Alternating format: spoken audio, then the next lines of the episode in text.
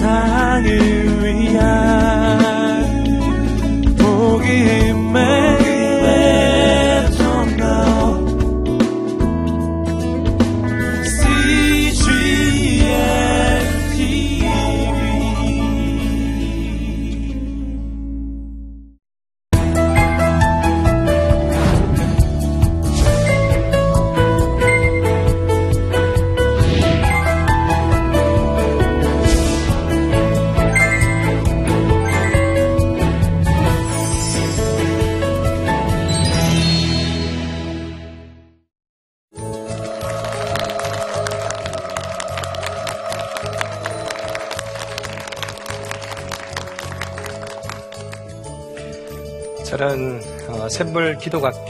교 교장으로 있는 유영업이라고 합니다.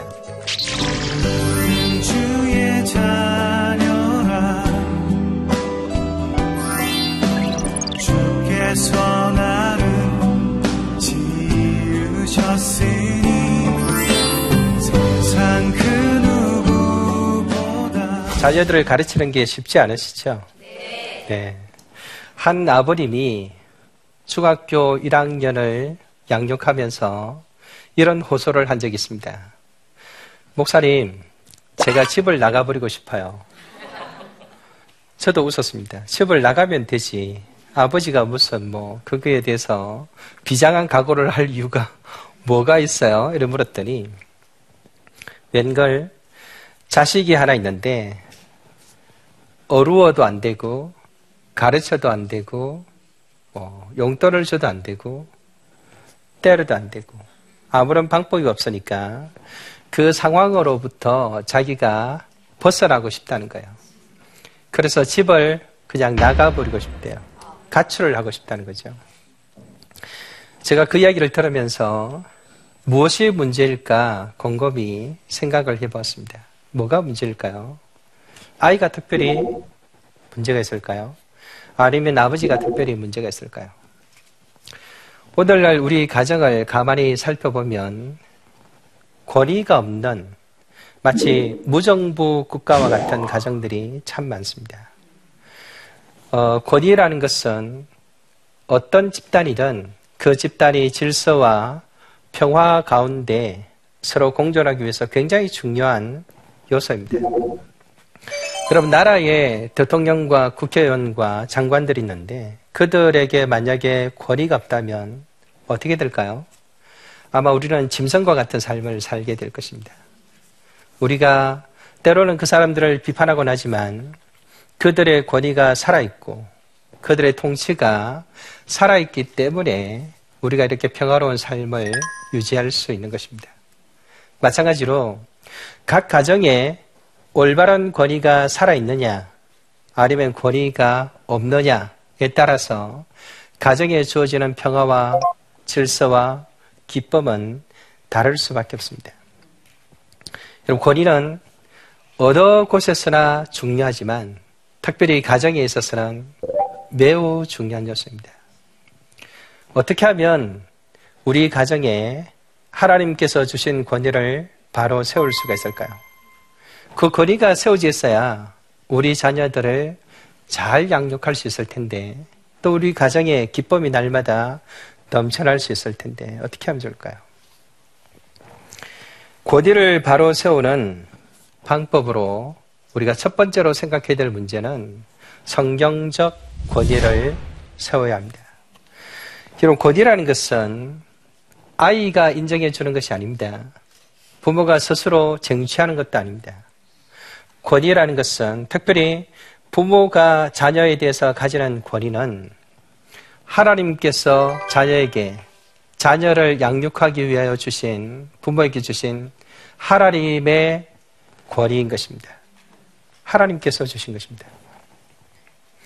에베소서 6장 1절에 보면 자녀들아 주 안에서 너희 부모에게 순종하라 말씀하셨습니다. 많은 부모님들이 자녀를 양육할 때 힘이 드니까 또 자녀들이 어떻게 해도 잘 안 되니까 또 어떻게 될지 잘 모르니까 권위를 아예 놓아버리거나 포기하는 경우들이 종종 있습니다. 여러분 어떤 경우에도 권위를 놓아버리거나 포기해서는 안 됩니다. 교육의 주도권을 자녀에게 넘겨서도 안 되는 것입니다. 한 번은 우리 집 아들이 현재 대학생인데요. 어느 날 귀가 시간을 넘겨서 늦게 들어왔습니다. 보통 10시 반에서 11시 사이에 들어와야 되는데 그날 한 11시 반쯤 들어왔어요. 그래서 제가 좋은 말로 얘기했습니다. 좀 늦었는데 그랬더니 뭔가 막 바쁘게 들어가는 거예요. 약속 시간은 지켜야지. 이랬더니 대뜸 저를 보고 했던 말이 뭔가 하면 아빠가 뭔데 제 인생의 참견이세요. 이러더라고요. 제가 어떻게 했을까요? 제가 그 아이 눈을 보고 이렇게 말했습니다. 아 그래? 네가 지금까지 살면서도 아빠가 뭔 줄 몰랐구나. 내가 아빠가 뭔지 가르쳐 주겠다. 이렇게 불러서 그날 밤에 새벽 2시가 넘도록 아빠가 뭔지 설명해 줬습니다. 아빠가 뭔지 모르니까 얘기를 해줘야 되겠죠. 하나님께서 아버지를 왜 세우셨는가? 하나님께서 아버지에게 아들을 관리할 수 있는 권위를 왜 허락하셨는가? 아버지는 도대체 아들에 대해서 어떻게 해야 되는가? 이에 대해서 설명해주고, 설명하는 과정에서 지도하고 싶은 말이 많겠죠? 제가 물론 들어주고. 그러나 제가 밀리지 않겠죠? 절대로 밀리지 않겠죠? 말씀의 원리를 가지고 아빠의 역할이 무엇이며, 하나님께서 아빠에게 주신 거룩한 사명이 무엇인지 하나씩 하나씩 설명해 주었습니다. 여러분, 어떤 경우에도 하나님께서 우리에게 주신 영광스럽고 존귀한 부모의 권위를 포기하거나 놓아서는 안 되는 것입니다. 그걸 지키셔야 됩니다. 어떤 경우에도 위축되어서는 안 됩니다. 하나님께서 내게 주신 것을 확신하고 담대하게 그 권위를 행사하셔야 됩니다. 두 번째로 우리가 생각할 점은 교육적 권위인데요.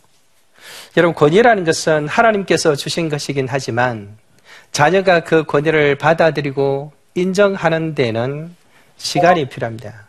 과정이 필요합니다. 어떤 과정이 필요할까요?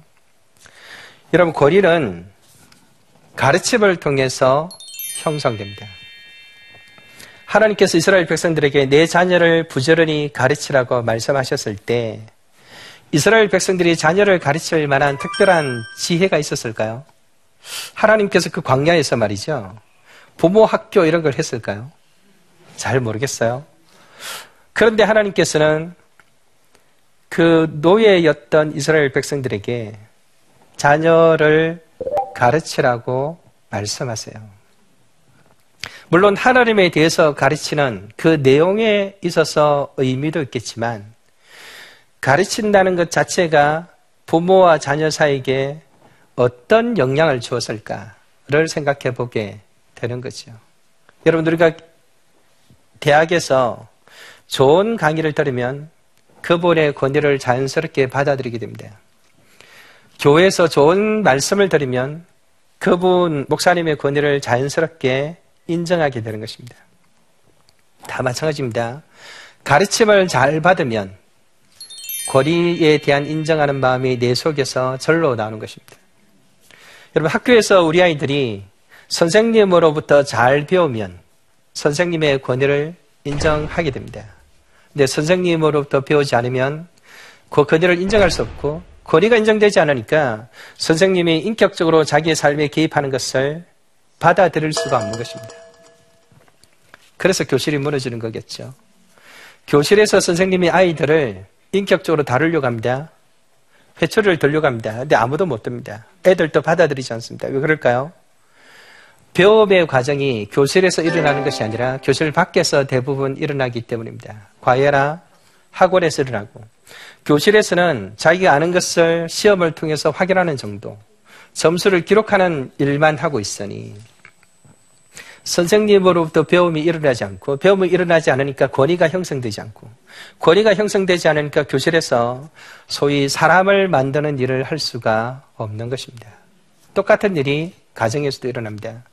부모가 많은 말들을 자녀에게 합니다. 근데 그 자녀들에게 하는 그 말들이 자녀를 이끌어주는 말인가는 생각을 해봐야 됩니다. 제가 속해 있었던 독수리 학교에서 신편입생을 뽑을 때마다 아이들에게 묻습니다. 엄마 아빠가 자주 하는 말이 뭐냐? 묻습니다. 아이들의 대답이 뭘까요? 공부해라. 게임 좀 그만해라. 뭐 TV 좀 그만 봐라. 뭐 이런 거예요. 근데 그런 행동을 규제하는 말을 안 할 수는 없어요. 아이들이 연약하니까 해야 되겠죠. 근데 그런 말들이 아이들의 생애를 이끌어갈 수 없다는 데 심각한 문제가 있는 것입니다. 중요한 선택의 기로 있었을 때 그런 엄마 아빠의 말이 자신의 삶의 선택에 영향을 주는 말이 될 수는 없다는 데 문제가 있는 것입니다. 사실은 부모가 자녀에게 그 이상의 언어들을 먹여야 됩니다.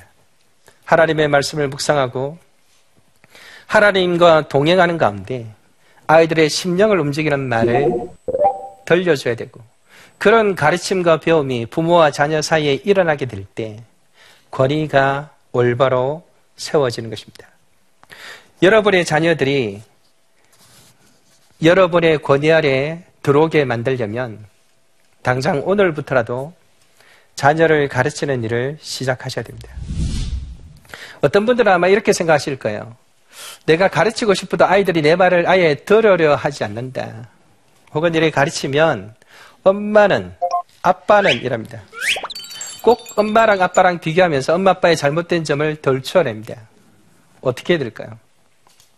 우리 모두는 연약한 존재이기 때문에 완벽한 삶을 절대로 살 수 없습니다. 우리는 부족한 가운데 자녀를 가르치는 것입니다. 자녀를 가르치는데 그 가르칠 때 내 삶이 아이에게 영향을 주는 것은 인정하지 않을 수가 없겠죠. 그래서 우리가 최선을 다해서 복음대로 살도록 노력해야 되는 것이 마땅합니다. 그런데 복음대로 살지 못하고 실수가 많고 말에 실수가 있고 행동에 일치되지 못하고 자녀들이 볼 때 본이 되지 못한다 할지라도 하나님의 말씀을 자녀에게 가르치는 일은 반드시 해야 합니다. 왜냐하면 하나님의 명령이기 때문에. 그래서 아이들이 그것을 거부하면 설명을 해야 되겠죠. 하나님께서 엄마 아빠에게 준 명령을 따라 내가 순종하는 것인데 아들아 내가 하나님께 순종할 수 있도록 너가 도와주지 않겠니? 라고 말할 수 있겠죠. 여러분 우리가 그렇게 하나님의 말씀을 가지고 부족한 가운데서도 자녀를 가르치기 시작하면 그 가르침 속에서 한 달이 지나고 두 달이 지나고 1년이 지나면 자연스럽게 부모의 권위를 받아들이게 되는 것입니다. 많은 사람들이 권위를 세우지 못하는 가장 큰 이유가 바로 이 점입니다. 부모가 여러 가지 이유로 피곤해서 아이가 싫어하니까 바쁘니까 자녀를 가르치는 일을 하지 않습니다.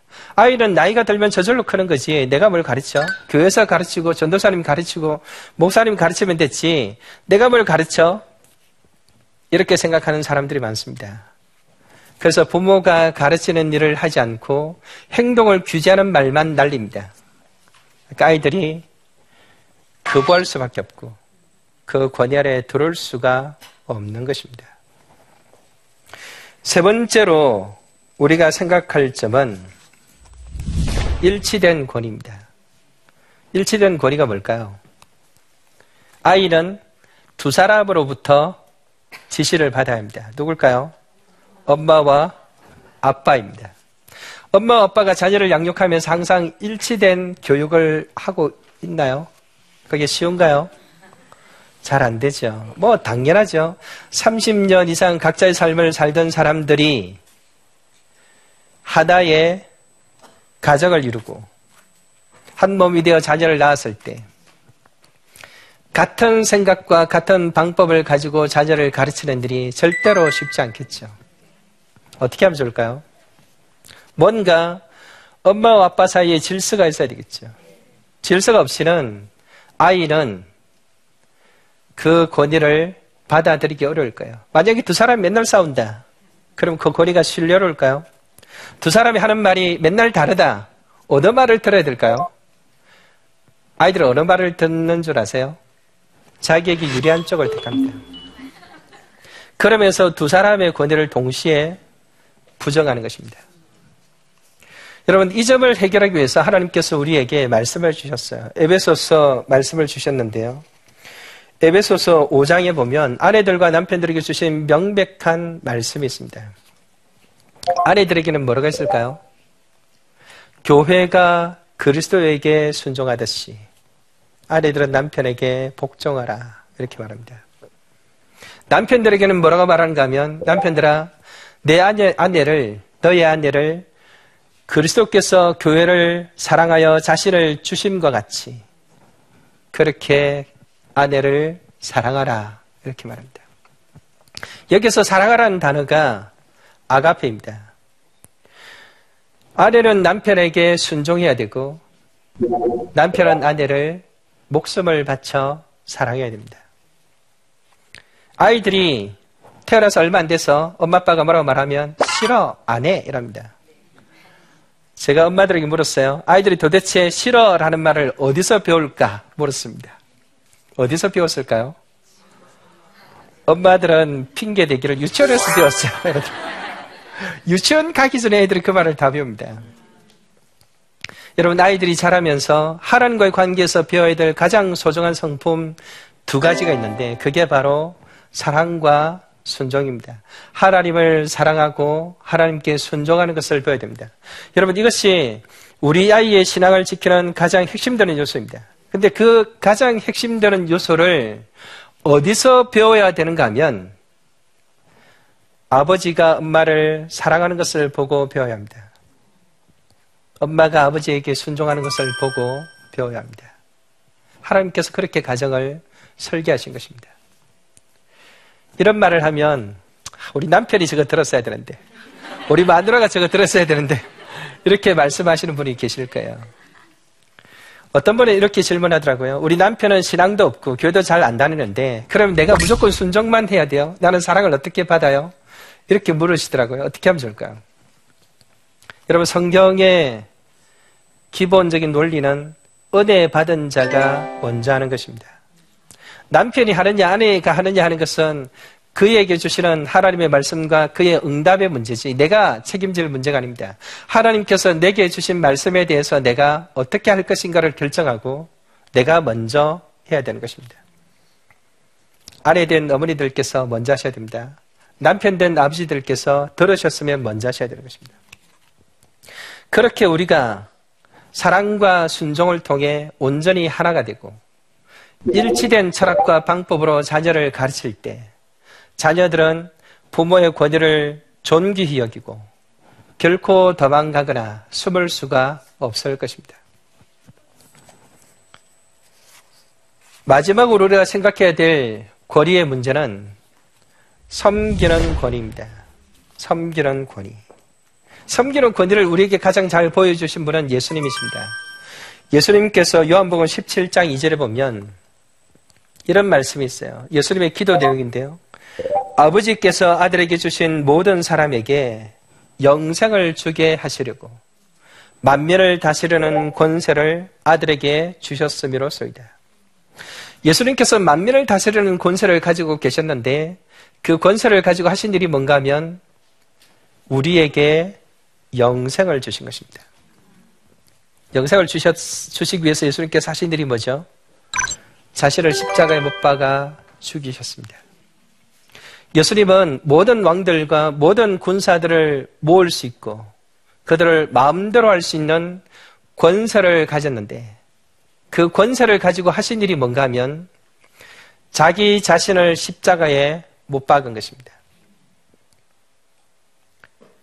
예수님의 본을 통해서 우리가 정리할 수 있는 권세의 본질은 섬기지 않는 권세는 타락한 권세라는 점입니다. 하나님께서는 대통령이나 시장이나 담임 목사님이나 구역장이나 순장이나 부모나 선생님이나 모든 사람에게 적합한 권세를 주셨습니다. 근데 그 권세를 가진 자가 그 권세를 어떻게 사용해야 되는가 하면 섬기는 데 사용해야 되는 것입니다. 섬기지 않고 자기 배를 부르게 하고 자기 만족을 추구하고 자기 욕심을 추구하는 것은 타락한 권세요. 하나님께서 인정하는 권세가 절대로 될 수 없는 것입니다. 우리가 부모로서 자녀를 다스리고 자녀를 가르치는 권세를 가지게 된 것은 자녀를 섬기라고 주신 것입니다. 여러분, 자녀를 섬기면서 이런 생각이 들까요? 내가 이렇게 자식을 위해서 희생해도 여러분들은 전혀 모르는데 내가 얼마나 더 해야 되는가? 때로는 억울하기도 하고, 때로는 내 인생이 불쌍하기도 하고, 엄마들 중에 그런 분들이 간혹 있으신 것 같아요. 여러분, 그때 우리가 생각해야 될 점이 뭘까요? 하나님께서 부모라는 영광스러운 권위를 주신 것은 섬기라고 주신 것이다. 그 점을 기억하고 기쁘게 여겨야 되는 것입니다. 어떤 어머님은 이런 질문을 했어요. 목사님, 저는 아기가 우리 아들이 아기 때부터 죽을 힘을 다해 섬겼는데 왜 애가 이 모양 이 꼴이에요? 이렇게 묻더라고요. 왜 그럴까요?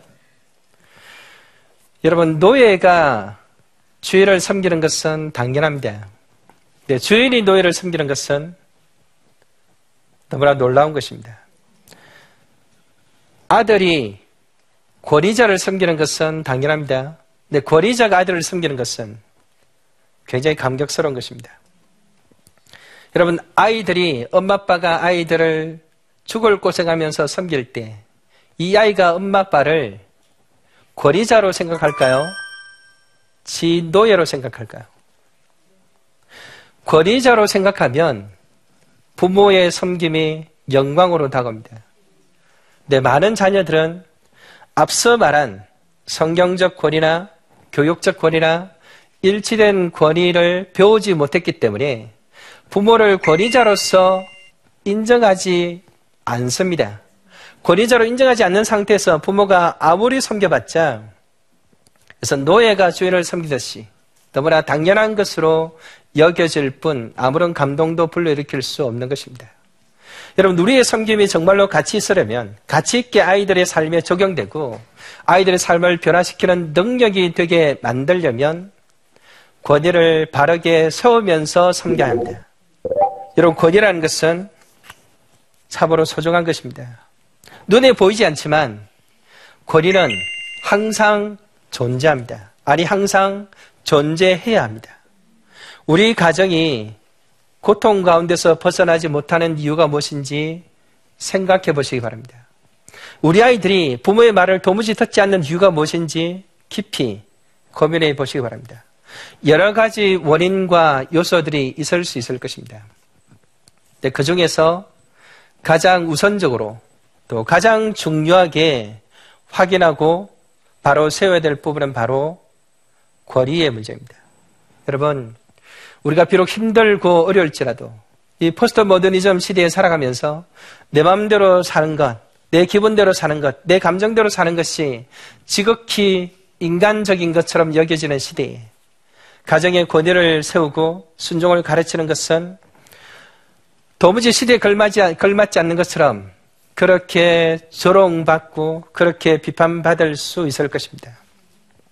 여러분, 세상의 유행을 따라가지 말고 하나님의 말씀의 원리를 생각하면서 흔들리지 않는 믿음으로 각 가정에 올바른 권위를 세우시기 바랍니다. 그래서 자녀들이 부모의 권위 아래 행복을 누리고 부모가 자녀로 인해서 행복을 누리는 하나님의 가정들이 되시기를 진심으로 바랍니다. 그럼 감사합니다.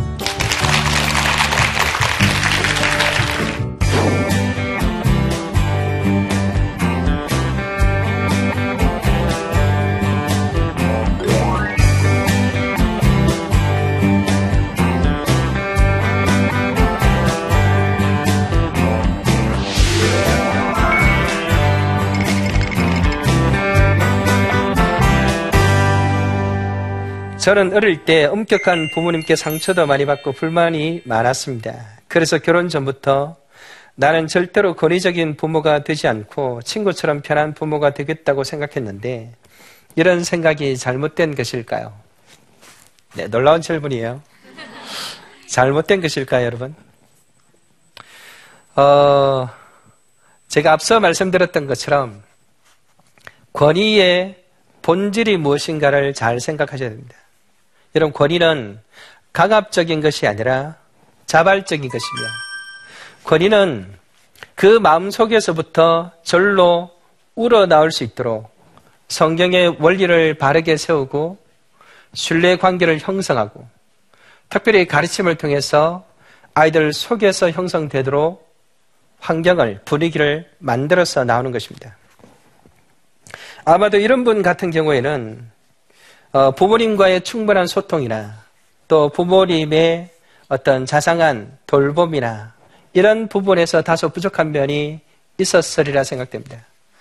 아이들이 부모의 권위에 대해서 도전하거나 문제 제기를 할 때, 그죠? 아빠가 뭔데, 혹은 엄마가 뭔데, 이렇게 말할 때, 그것을 아빠, 엄마 된 어떤 어른의 힘이나, 혹은 어떤 권력으로 아이들을 눌러버리면 올바른 권위가 형성이 안 되겠죠. 특별히 아이들이, 아이들이 부모님이 연약한 점을 지적할 때가 종종 있습니다. 엄마는 이것도 못하잖아요. 아빠는 이것도 안 하시잖아요. 왜 우리만 시켜요? 이렇게 말할 때 어떻게 될까요? 할 수 없었던 이유나 상황을 설명할 수 있으면 설명해야 됩니다. 근데 설명이 안 되면 용서를 구해야 됩니다. 그리고 부모의 연약한 점에 대해서 진지하게 인정해야 되겠죠. 엄마도 연약해서 이런 점에 대해서 잘 못하는데 너가 기도해 줄래? 이렇게 되겠죠. 우리가 하나님 앞에서 자신을 솔직하게 드러내면서 아이의 연약한 점을 솔직하게 드러내어 말씀 앞에 비출 때 진짜 권위가 세워지는 것입니다. 저는 이분께서 그런 참된 권위를 지금부터라도 가정에서 이루어낼 수 있기를 바랍니다. 부부가 일치된 권위로 자녀를 양육하고 싶은데 남편은 자녀 교육을 무조건 엄마의 몫이라고 강조합니다. 남편이 여기 오셨어야 됩니다. 일 때문에 바빠서 집에 있는 시간조차 얼마 되지 않는데 이런 상태로 계속 지내도 괜찮은 걸까요? 이런 상태가 지속되어서는 당연히 안 됩니다. 어, 자녀에 대한 교육의 책임은 사실은 아버지에게 있습니다. 그리고 아버지에게 있다는 것을 계속해서 설명해 줘야 합니다. 그리고 자녀 교육에 대한 문제를 아버지가 바쁘다는 이유로 엄마가 단독으로 결정해서는 안 됩니다. 아버지가 바쁘고 힘들고 차분하게 앉아서 대화할 시간이 없다고 할지라도 아버지의 권위, 아버지의 존재, 아버지의 역할을 진심으로 인정하면서 아버지가 가능한 시간에 아내가 시간을 맞춰서 자녀 양육의 문제를 진지하게 의논하셔야 됩니다. 그건 아버지의 시간에 전적으로 맞춰서 엄마가 해야 될 몫입니다.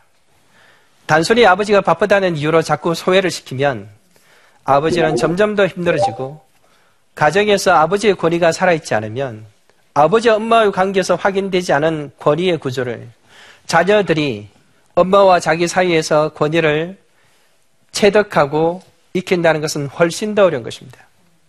여러분, 우리가 정말로 중요한 가치가 있다면 또 성경의 원리가 있다면 그 원리를 따라 가야 하는 것입니다. 아이를 낳고 키우다 보니 제 자신이 너무 부족하고 무기력하다는 생각이 듭니다. 다른 집 엄마 아빠에게 비해 잘난 것도 없고 믿음도 좋지 못합니다. 이런 제가 자녀에게 진정으로 권위 있는 부모가 될 수 있을까요? 어떻게 하면 좋을까요? 우리 모두는 연약한 죄인입니다.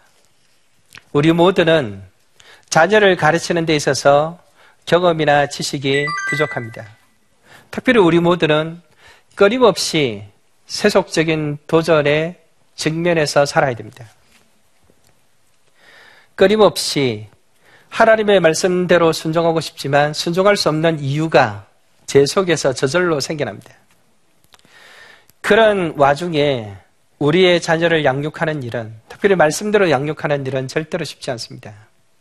어떻게 해야 될까요? 제가 부모님들에게 늘 하는 말 중에 이런 말을 합니다. 자식을 위해서 울지 말고 자식을 위해서 울어라. 여러분, 우리가 부모님하고 제가 상담을 해보면 아이 이름만 나와도 눈물부터 떨어집니다. 그런 부모들이 참 많죠. 근데 자녀를 위해서 우는 엄마의 마음은 피할 수 없겠지만 자녀를 위한 눈물보다 훨씬 중요한 것은 엄마 된 자기 자신을 위한 눈물입니다. 여러분, 우리가 하나님 앞에 날마다 기도하며 변화되고 자라갈 때, 그때 우리의 자녀를 말씀대로 양육할 수 있습니다. 어떻게 키울 것인가의 기술의 문제가 아닙니다. 우리가 부모로서 하나님과 어떤 관계를 맺고 하나님 앞에서 어떻게 사느냐의 문제가 훨씬 더 본질적인 문제입니다. 내가 하나님 앞에서 말씀에 껴있고 하나님과 동행하는 자가 되면 자녀를 양육하는 문제가 훨씬 쉽게 풀려갈 수 있습니다. 근데 내가 내 자신의 연약함을 놓고 하나님 앞에 기도하고 말씀을 보는 경건 생활이 정립되어 있지 않으면, 무장되어 있지 않으면 자녀를 기르는 일이 날마다 흔들리고 날마다 헷갈릴 수밖에 없는 것입니다.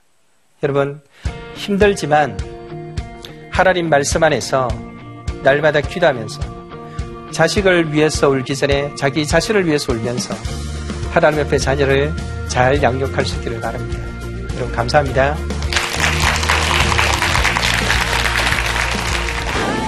왜 내 인생은 생각대로 안 될까? 내 남자친구, 여자친구 하나도 내 마음대로 안 됩니다. 여러분, 인간이 생각하는 게 얼마나 악한 것이 많습니까? 근데 인간이 생각한 모든 것이 그대로 된다면 이 세상은 지옥 같은 세상이 될지도 모르, 모르겠습니다. 그래서 보니까 하나님은 하나님이 뜻하신 대로 되고 하나님의 생각대로 돼요. 억울하세요? 그래서 제가 여러분에게 몇 가지 아, 상황들을 좀 어, 들어서 이야기를 해보려고 합니다.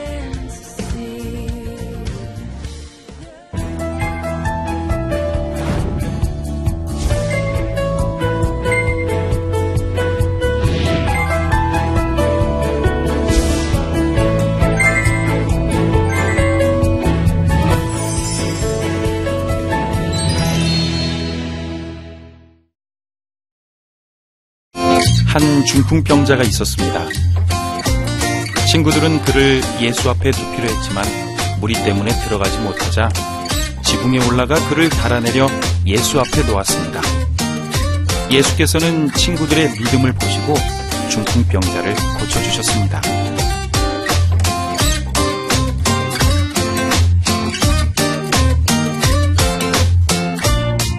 믿음의 친구가 필요한 사람들이 있습니다. 영혼의 아픔을 치료하고 영적인 갈급함을 채워주는 믿음의 친구. CGN TV와 함께 믿음의 친구가 되어주세요.